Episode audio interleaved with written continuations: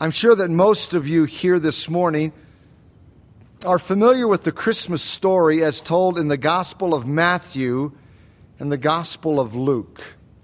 Those are the two Gospels that basically give us the Christmas story. Matthew tells about the announcement of the birth of Jesus from Joseph's point of view, and Luke tells the announcement of the birth of Jesus from Mary's point of view.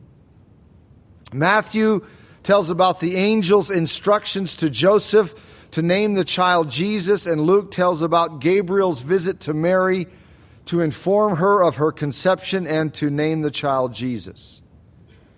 It is Matthew who tells of the visit of the wise men, but Luke's gospel gives the fullest account of the story of the birth of Jesus. Luke tells about the decree from Caesar Augustus, the trip to Bethlehem, the lack of room in the inn, the actual birth of Jesus, the wrapping of the babe in swaddling cloths, the visit of the angels to the shepherds, and the visit of the shepherds to the manger. But John, which was written much later than both Matthew and Luke, doesn't tell about any of these things. However, that doesn't mean the Gospel of John is silent about God's gift of his Son. Matthew and Luke tell a great deal about it, about it historically, but John tells us a great deal about it theologically. John chapter 3, verses 1 through 16, is the Christmas passage in John's Gospel. Let's turn there together to the Gospel of John, chapter 3, verses 1 through 16. This passage culminates with maybe the most monumental verse in all the Bible, John 3:16. So turn to John 3 and follow along as I read verses 1 through 16.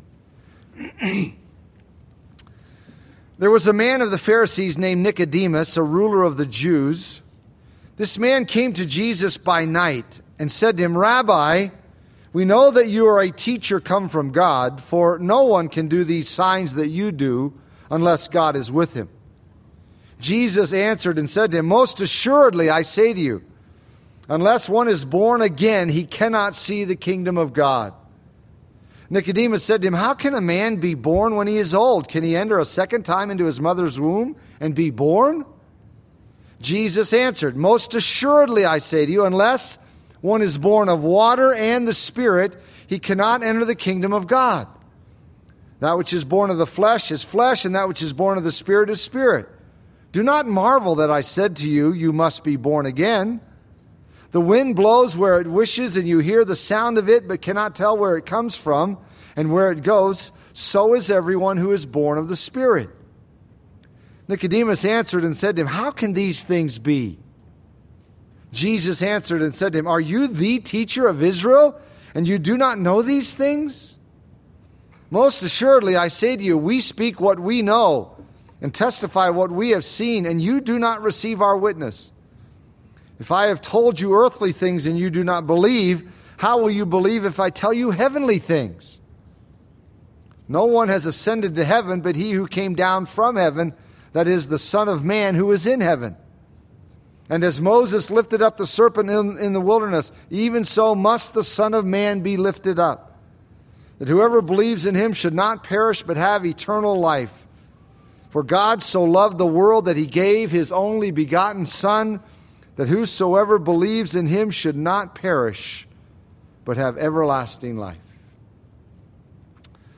This is Christmas in John's gospel. You see, John doesn't begin his gospel like Matthew and Luke do. Matthew and Luke tell about the birth of Jesus, but John begins his gospel much further back. He goes all the way back to eternity past. Chapter 1 of John's Gospel opens like this. Chapter 1, verse 1 says, In the beginning was the Word, and the Word was with God, and the Word was God. So John doesn't begin his Gospel with the birth of Jesus. Instead, he begins in eternity past to show that Jesus is the eternal God. But that doesn't mean that John ignores the incarnation because he mentions it just a few verses later in chapter 1, verse 14, where he says, And the Word became flesh and dwelt among us, and we beheld his glory, the glory as of the only begotten of the Father, full of grace and truth. So here in verse 14, John does tell us Jesus took on human flesh. He became a man. But John does not record the birth of Jesus, which is why I said that John 3 1 through 16 is the Christmas passage in John's gospel. The importance of John chapter 3 cannot be overemphasized.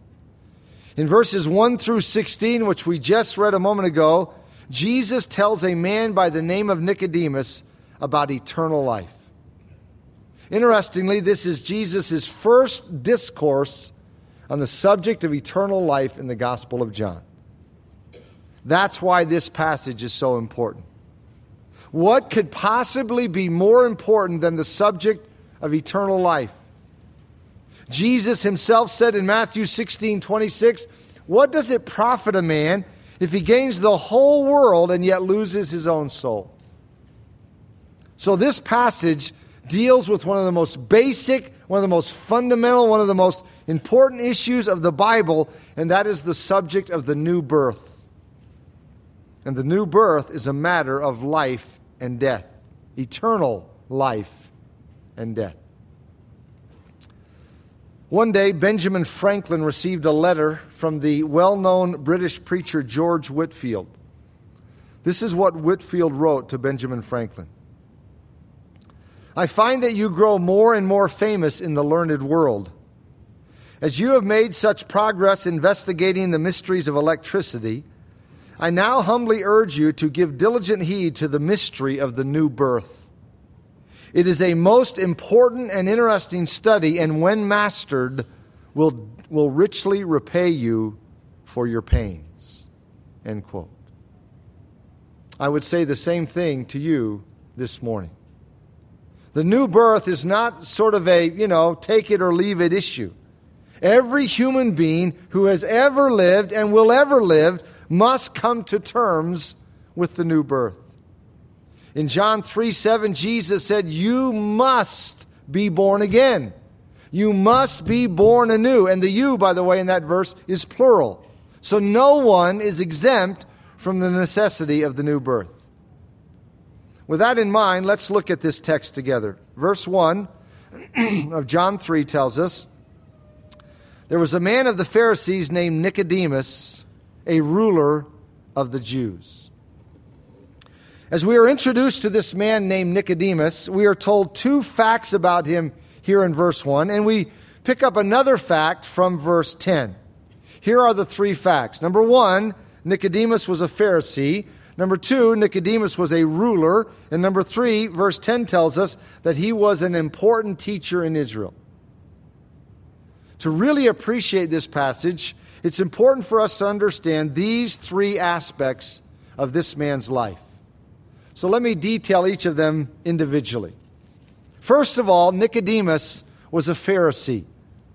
A Pharisee was a Jewish man who made a pledge that he would spend his entire life observing every detail of the scribal law.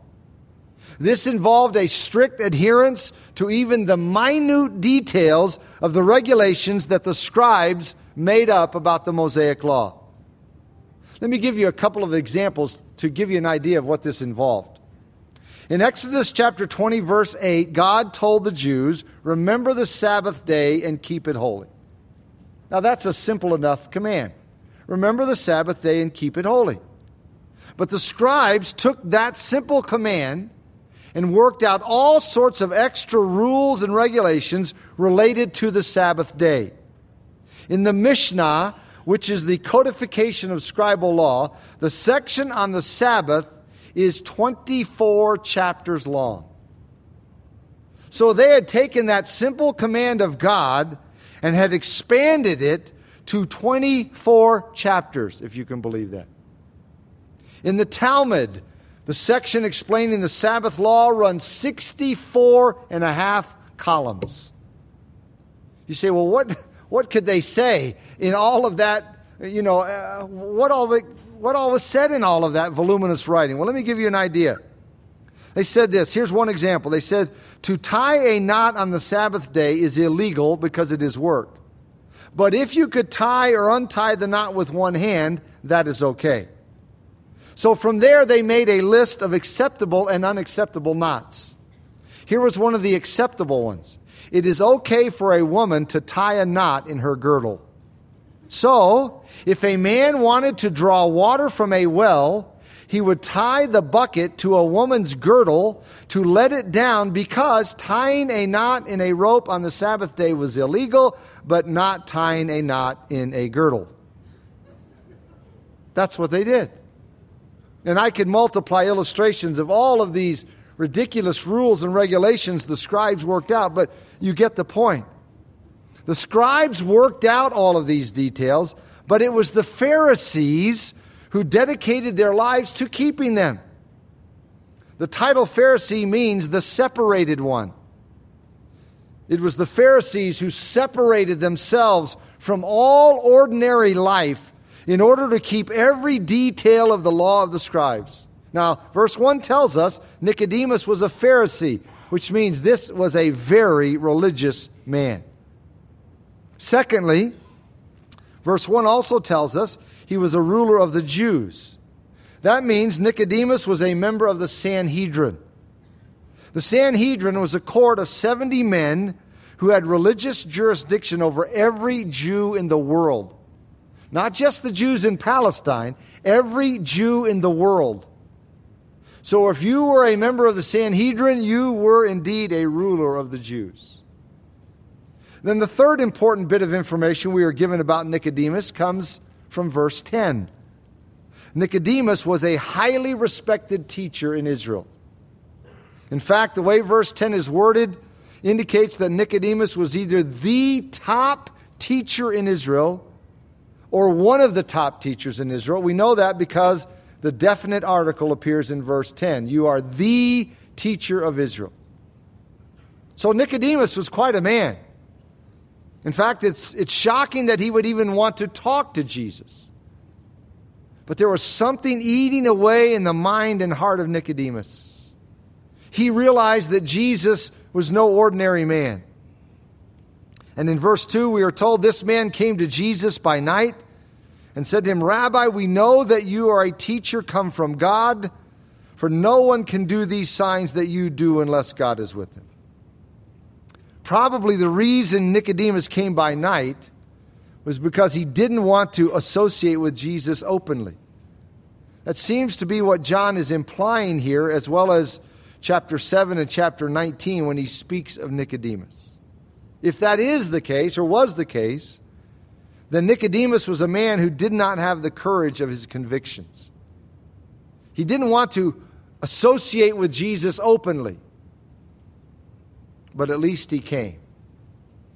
According to verse 2, it was the miracles of Jesus that convinced Nicodemus of the uniqueness of Jesus. Chapter 2, verse 23 says that while Jesus was in Jerusalem for the Passover, he performed miracles.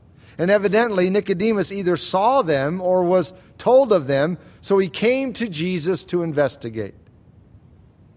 We know from Jesus' response in verse 3 that the question on the mind of Nicodemus was this Are you the one who is coming to set up the kingdom? We know the kingdom's promised throughout Hebrew scripture. Are you the one who's coming to set up the kingdom? But Nicodemus doesn't even get the chance to ask the question. Jesus responds to the question in the mind of Nicodemus before Nicodemus can even phrase the question. In verse 3, Jesus answered and said to him, Most assuredly I say to you, unless one is born again, unless one is born from above, he cannot see the kingdom of God. The Jews were waiting for the Messiah to come to set up the earthly kingdom, but Jesus says here to Nicodemus, You'll never see the kingdom unless you're born again. And Jesus puts an exclamation point on that by saying, Verily, verily, truly, truly, most assuredly, no man, no woman will ever see the kingdom of God or enter the kingdom of God unless he or she is born again. To be born again is a spiritual transformation that takes a person out of the kingdom of darkness and transfers him into the kingdom of the Son of God. That's what Jesus is saying. But Nicodemus is reluctant to accept this. Verse 4 Nicodemus said to him, How can a man be born when he is old? Can he enter a second time into his mother's womb and be born? Now, don't take this to mean that Nicodemus did not understand what Jesus was saying. The evidence points to the fact that Nicodemus did understand, at least somewhat, but he was reluctant to accept what Jesus was saying. He was tracking, but it was like, whoa, whoa, I don't like where you're going here, Jesus. I'm not comfortable with this. He was reluctant to accept what Jesus was saying. The same kind of thing goes on today. There are many people in our society who understand the gospel to some degree, but they just won't, they just don't want to let go and give in to the Lord. Lack of understanding isn't the problem as much as a lack of willingness. That's what was going on in the heart of Nicodemus. He was interested in Jesus, and he was interested in what Jesus had to say, but he was reluctant to give in and accept it. You see, the Jews knew about being born anew or born again. Whenever a man from another faith became a Jew, a Jewish proselyte, he was regarded as being reborn. The rabbis had a saying that went like this quote, a proselyte who embraces Judaism is like a newborn child. So this wasn't really a foreign concept to Nicodemus. He just did not want to accept the fact that he, a religious giant, needed to be born anew. You see, religious people, and understand this, beloved, religious people are often the hardest to get through to when it comes to the issue of salvation. They have so many misconceptions cluttering the way, so many barriers cluttering the way. And besides that, most religious people feel they are good enough already. They're not willing to let go of their religion. That was the problem Nicodemus was beginning to realize in this conversation. Allow me to quote from Merrill C. Tenney as he comments on the response of Nicodemus here in verse 4. He says this, quote, "To assume that a man so astute as Nicodemus should have thought the new birth to be literally physical is absurd. His question rather meant, I acknowledge that a new birth is necessary, but I am too old to change. My pattern of life is set. Physical birth is out of the question, and psychological rebirth seems even less probable. Granting the truth of what you say, Jesus, is not my case hopeless. G. Campbell Morgan paraphrases, paraphrases the response of Nicodemus like this Born again? Here I am. And what I am is the result of what I was an hour ago and yesterday and all the days of my past. My personality is the result of processes. Can this body of mine be turned back into embryonic form in my mother's womb? And if that cannot be, then how is the more difficult thing to be done? That of remaking my personality, spirit, mind, and body. End quote. You see, the point is this it's not that Nicodemus totally misunderstood what Jesus was saying. Don't read the passage that way. The problem was that even though Nicodemus was interested in what Jesus had to say, he was also at the same time reluctant to give in and accept it for himself.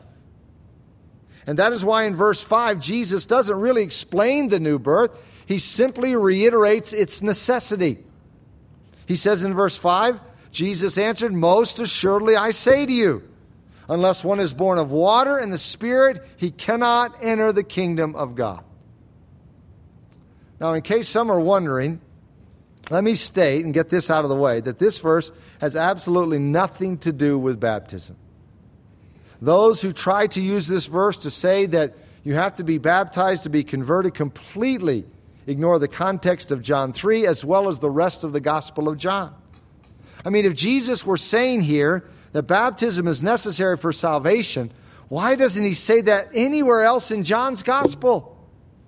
Over and over and over again in the Gospel of John, Jesus talks about eternal life and how to have eternal life, and never does he say that baptism is how you obtain eternal life. So there's no way that's what Jesus is saying here. Then what is he saying? The key to understanding what Jesus is saying here is to keep in mind that Jesus was talking to a Jewish rabbi, Nicodemus. Jesus was a master communicator because he always took into account his audience. So, the key question, if we want to understand this verse, the key question is what should Nicodemus have understood by this statement of Jesus? Or, to say it another way, what was Jesus saying to Nicodemus? If we ask that question, then we begin to see what Jesus meant by his statement, born of water and of the Spirit. When Jesus spoke these words, there is a passage that should have exploded in the mind of Nicodemus. And that is Ezekiel chapter 36. Turn back with me into Hebrew scripture for just a moment. After Isaiah, Jeremiah, Lamentations, Ezekiel chapter 36. Keep in mind that many of the Jewish rabbis had much of the Old Testament memorized, so Nicodemus, in all likelihood, would have known this passage. Ezekiel 36 is the Old Testament passage on the new birth. Notice how God describes it, beginning in verse 24. Ezekiel 36, verse 24 For I will take you from the, among the nations gather you out of all countries, and bring you into your own land. Then I will sprinkle clean water on you, and you shall be clean. I will cleanse you from all your filthiness and from all your idols. I will give you a new heart and put a new spirit within you. I will take the heart of stone out of your flesh and give you a heart of flesh. I will put my spirit within you and cause you to walk in my statutes, and you will keep my judgments and do them. As you can see here in this passage, the sprinkling of water is a reference to cleansing from sin. And that's exactly what Jesus was referring to in John 3 5. Jesus was saying, Nicodemus, listen, unless someone is born of water, that is, cleansed of his sin, he can never enter the kingdom of God. Water was the symbol of cleansing for the Jewish people. In fact, the New Testament even uses water in this symbolic way sometimes.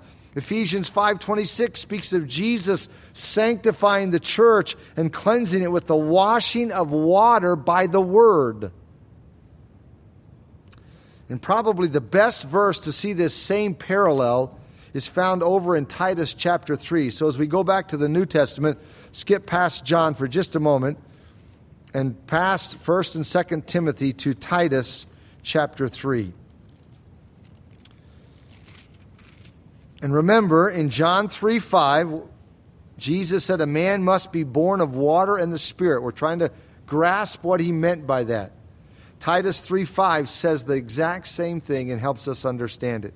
Titus chapter 3, verse 5 Not by works of righteousness which we have done, but according to his mercy he saved us. Here we go through the washing of regeneration and renewing of the Holy Spirit. That's what Jesus was saying to Nicodemus in John 3 5. Water is the symbol of cleansing, and the Spirit is the source of the power of regeneration. So, in essence, what Jesus was telling Nicodemus was this. If we want to paraphrase it and just put it in our own words, Jesus was saying this Nicodemus, unless you repent of your sin and are cleansed of it, and unless you are changed by the Holy Spirit of God, you will never enter the kingdom of God. And by the way, that's the same message the New Testament reiterates over and over and over again. When we are born again, our sins are washed. Our sins are forgiven. We are transformed by the Spirit of God. That's why 2 Corinthians 5:17 says, if anyone is in Christ, that person is a new creation. Old things have passed away, new things have come. That's the new birth.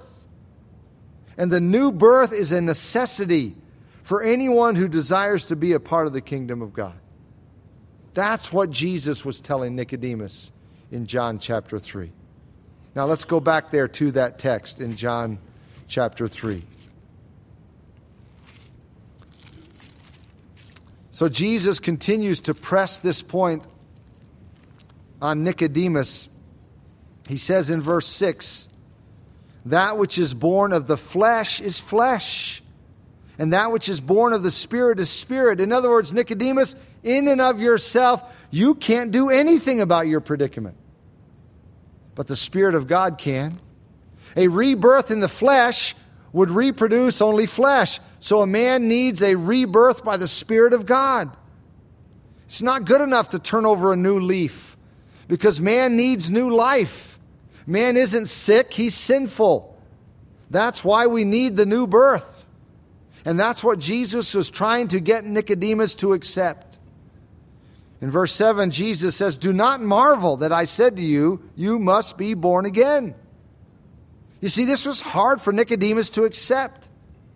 It would have been hard for any Jew to accept, just like it's hard for people today to accept. Men and women in our society don't want to admit that they need to be born anew. And if a man doesn't want to be born from above, he will purposely misunderstand the new birth. If a, if a man is reluctant to give in and be changed, then he will purposely close his eyes to the very power that can change him. That's what Nicodemus was doing. He could not accept the fact that he needed to be changed. He was a religious giant. And Jesus is telling him, That's not good enough, Nicodemus. You need to be changed.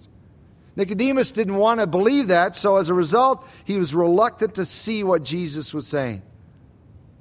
Thus, Jesus illustrates it in earthly terms. Verse 8 The wind blows where it wishes, and you hear the sound of it, but cannot tell where it comes from and where it goes. So is everyone who is born of the Spirit. The activity of the wind is a great earthly illustration of the work of the Holy Spirit regenerating the sinner. Think about this you can't see wind blowing. You can see the results of wind blowing, papers blowing across the yard, or tree limbs moving, or whatever. You can't see wind blowing, but you can see the results. In the same way, you can't see the Holy Spirit moving as He gives new life to the repentant sinner, but you can certainly see the results of that in a person's life. Because when the Spirit of God gives new life, then that person is changed. That's what Jesus is saying to Nicodemus. But Nicodemus just did not want to grab hold of what Jesus was saying. In verse 9, Nicodemus answered and said to him, How can these things be? Again, the issue is not just misunderstanding. The issue was a reluctance to give in. And we know that because in the next several verses, Jesus gives a rebuke to Nicodemus. In verse 10, he says, Jesus answered and said to him, Are you the teacher of Israel and you do not know these things? By the way, the Greek word know here in this verse has the idea of experiential knowledge. So Jesus did not say, verse 10, Are you the teacher of Israel and you don't understand these things? That's not what he said. He said, Are you the teacher of Israel and you do not know these things? In other words, Nicodemus, are you the teacher of Israel and you have never experienced the new birth? You don't understand these things? You don't you've never experienced these things? Verse 11 Most assuredly I say to you, we speak what we know and testify what we have seen, and you do not receive our witness. You see the problem there? You won't receive our witness. The we here probably has reference to Jesus and John the Baptizer.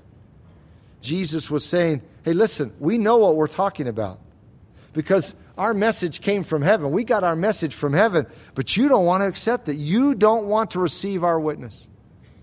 You don't want to give in to what we're trying to tell you. Remember, John came preaching repentance. Jesus is saying here, unless you're cleansed of your sin, you'll never see the kingdom. Boy, Nicodemus didn't want to hear that. He didn't want to hear John's message of repentance, which was of heavenly origin. He didn't want to hear Jesus saying, You need to be cleansed of your sin.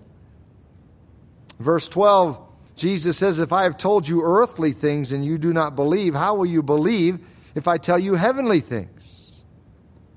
In other words, Nicodemus, I've described the new birth to you in earthly terms and you still won't accept it.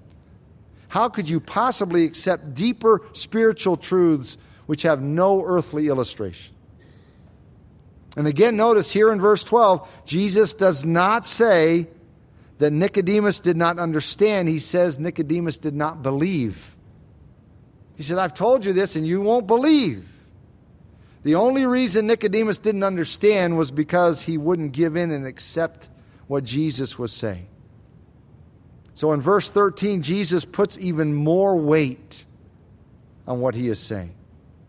Verse 13, he says, No one has ascended to heaven but he who came down from heaven, that is the Son of Man who is in heaven. Jesus is the only authoritative source on heavenly truth. He's the only one qualified to speak as an absolute authority because he came from heaven. No one has ever visited heaven for a while and then returned to tell about it. Even, even when Paul was caught up to heaven, 2 Corinthians, he wasn't permitted to tell about it. So, what Jesus is saying here in verse 13 is this Nicodemus, you better listen to me. You better hear what I'm saying. I know what I'm talking about. I speak with all the authority of heaven, and you must be born again.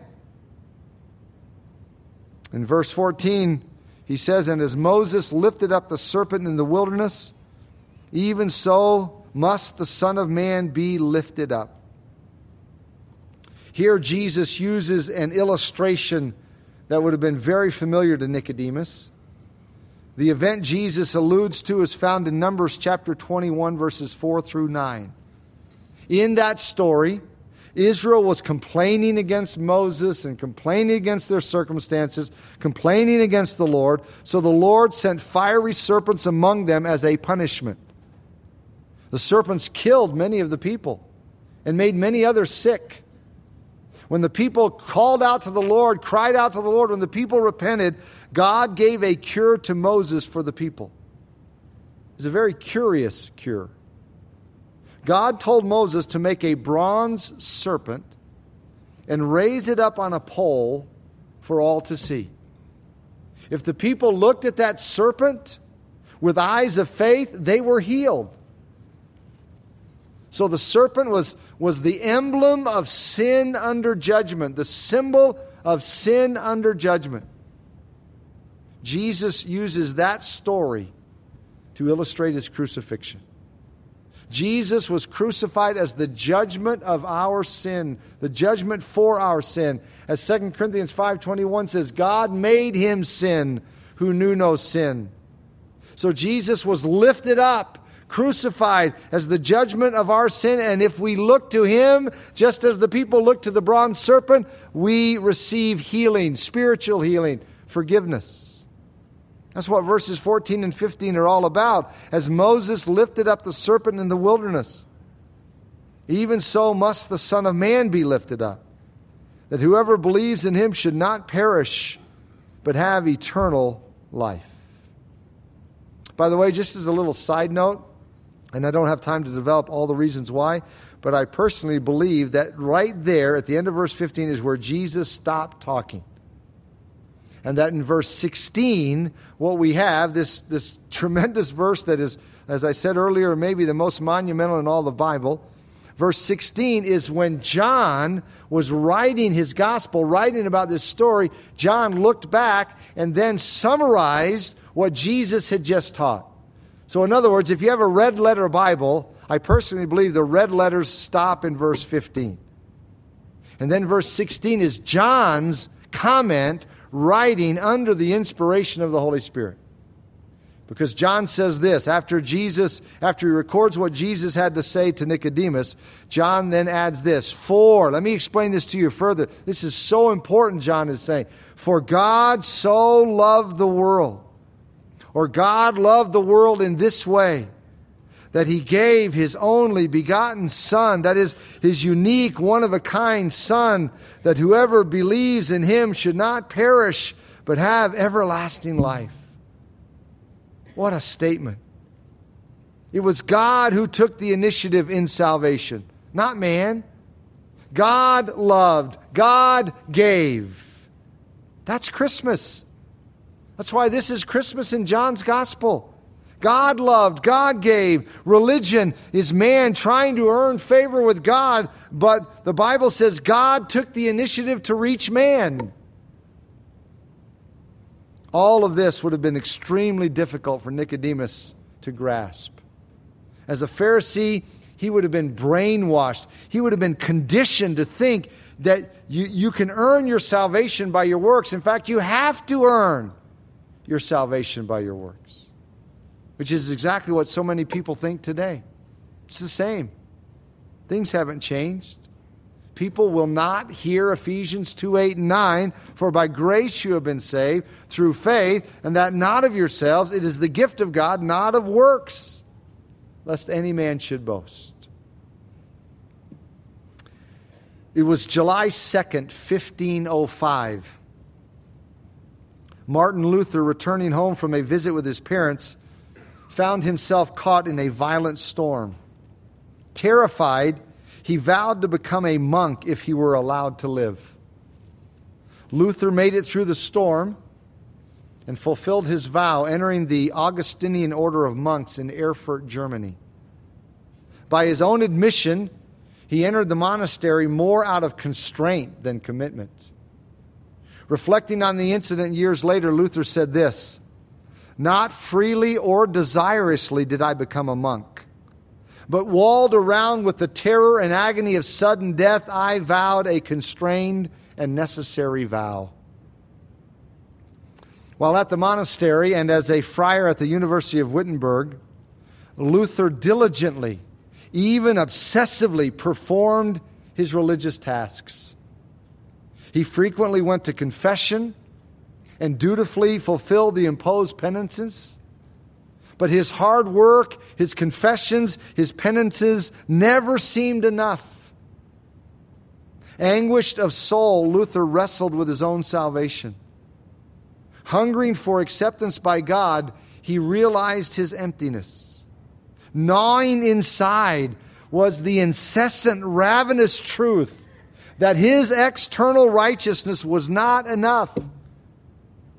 Here's how he worded it For however irreproachably I lived as a monk, I felt myself in the presence of God to be a sinner with a most unquiet conscience, nor could I believe that I pleased him with my satisfactions.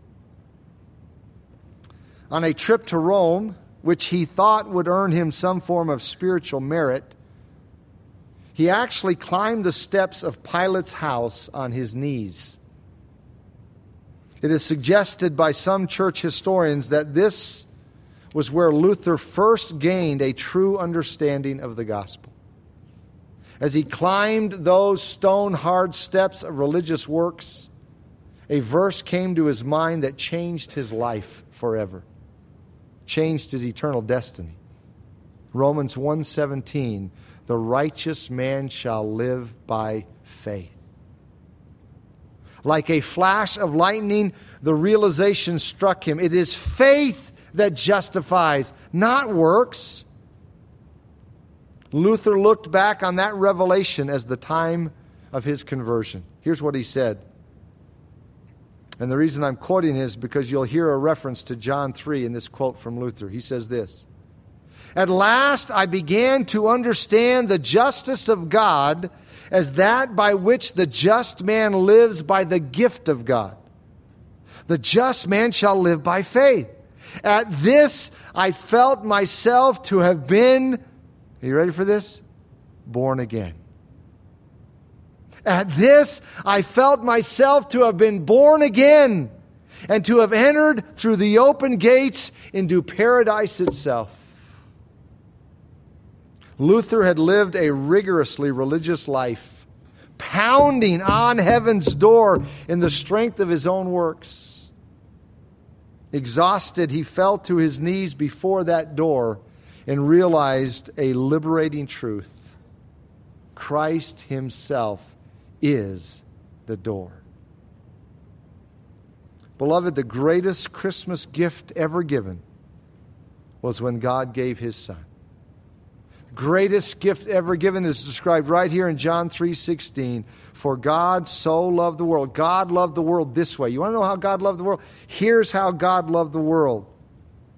God loved the world in this way that he gave his only begotten son, his unique one of a kind son. He gave him just as the serpent was lifted up in the wilderness, he gave him to be lifted up. He gave him to be crucified that whoever believes in him should not perish but have everlasting life. That's the greatest Christmas gift ever given. And the greatest gift you could ever receive is the gift of forgiveness and eternal life, which is received by receiving Jesus as your Lord and Savior. If you have not yielded, if you have not responded, there could be no better time than right now at this Christmas season. It is a fact that there are people who come to faith in Christ at Easter and Christmas because it's the time they expose themselves to the gospel. Maybe no other time in the year, but they expose themselves to the gospel. A couple weeks ago, I was heading out on a flight and I walked through security, you know, TSA security, and this lady said to me, Pastor Brian, I didn't know her, she recognized me. She said, as I'm walking through security, I just want you to know that seven years ago on Easter Sunday, I was sitting out there in the parking lot at the ticket gate for the parking, and I was listening to your, your Easter sermon, and I gave my life to Christ. That's, that's the way it happens sometimes. People hear the gospel at Easter, at Christmas, maybe the only time they will expose themselves to the gospel. And the Spirit of God brings them to repentance and faith. Maybe that's you this morning. Maybe that's you.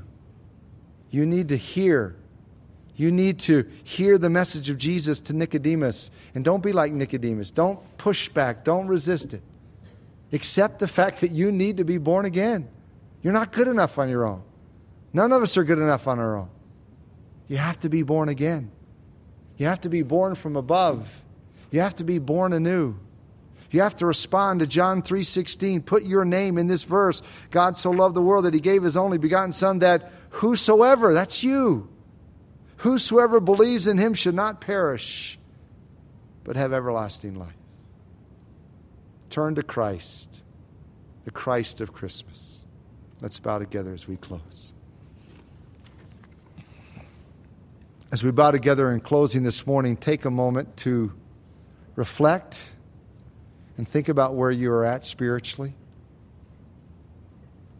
Have you received the greatest gift ever given, the gift described in John 3:16?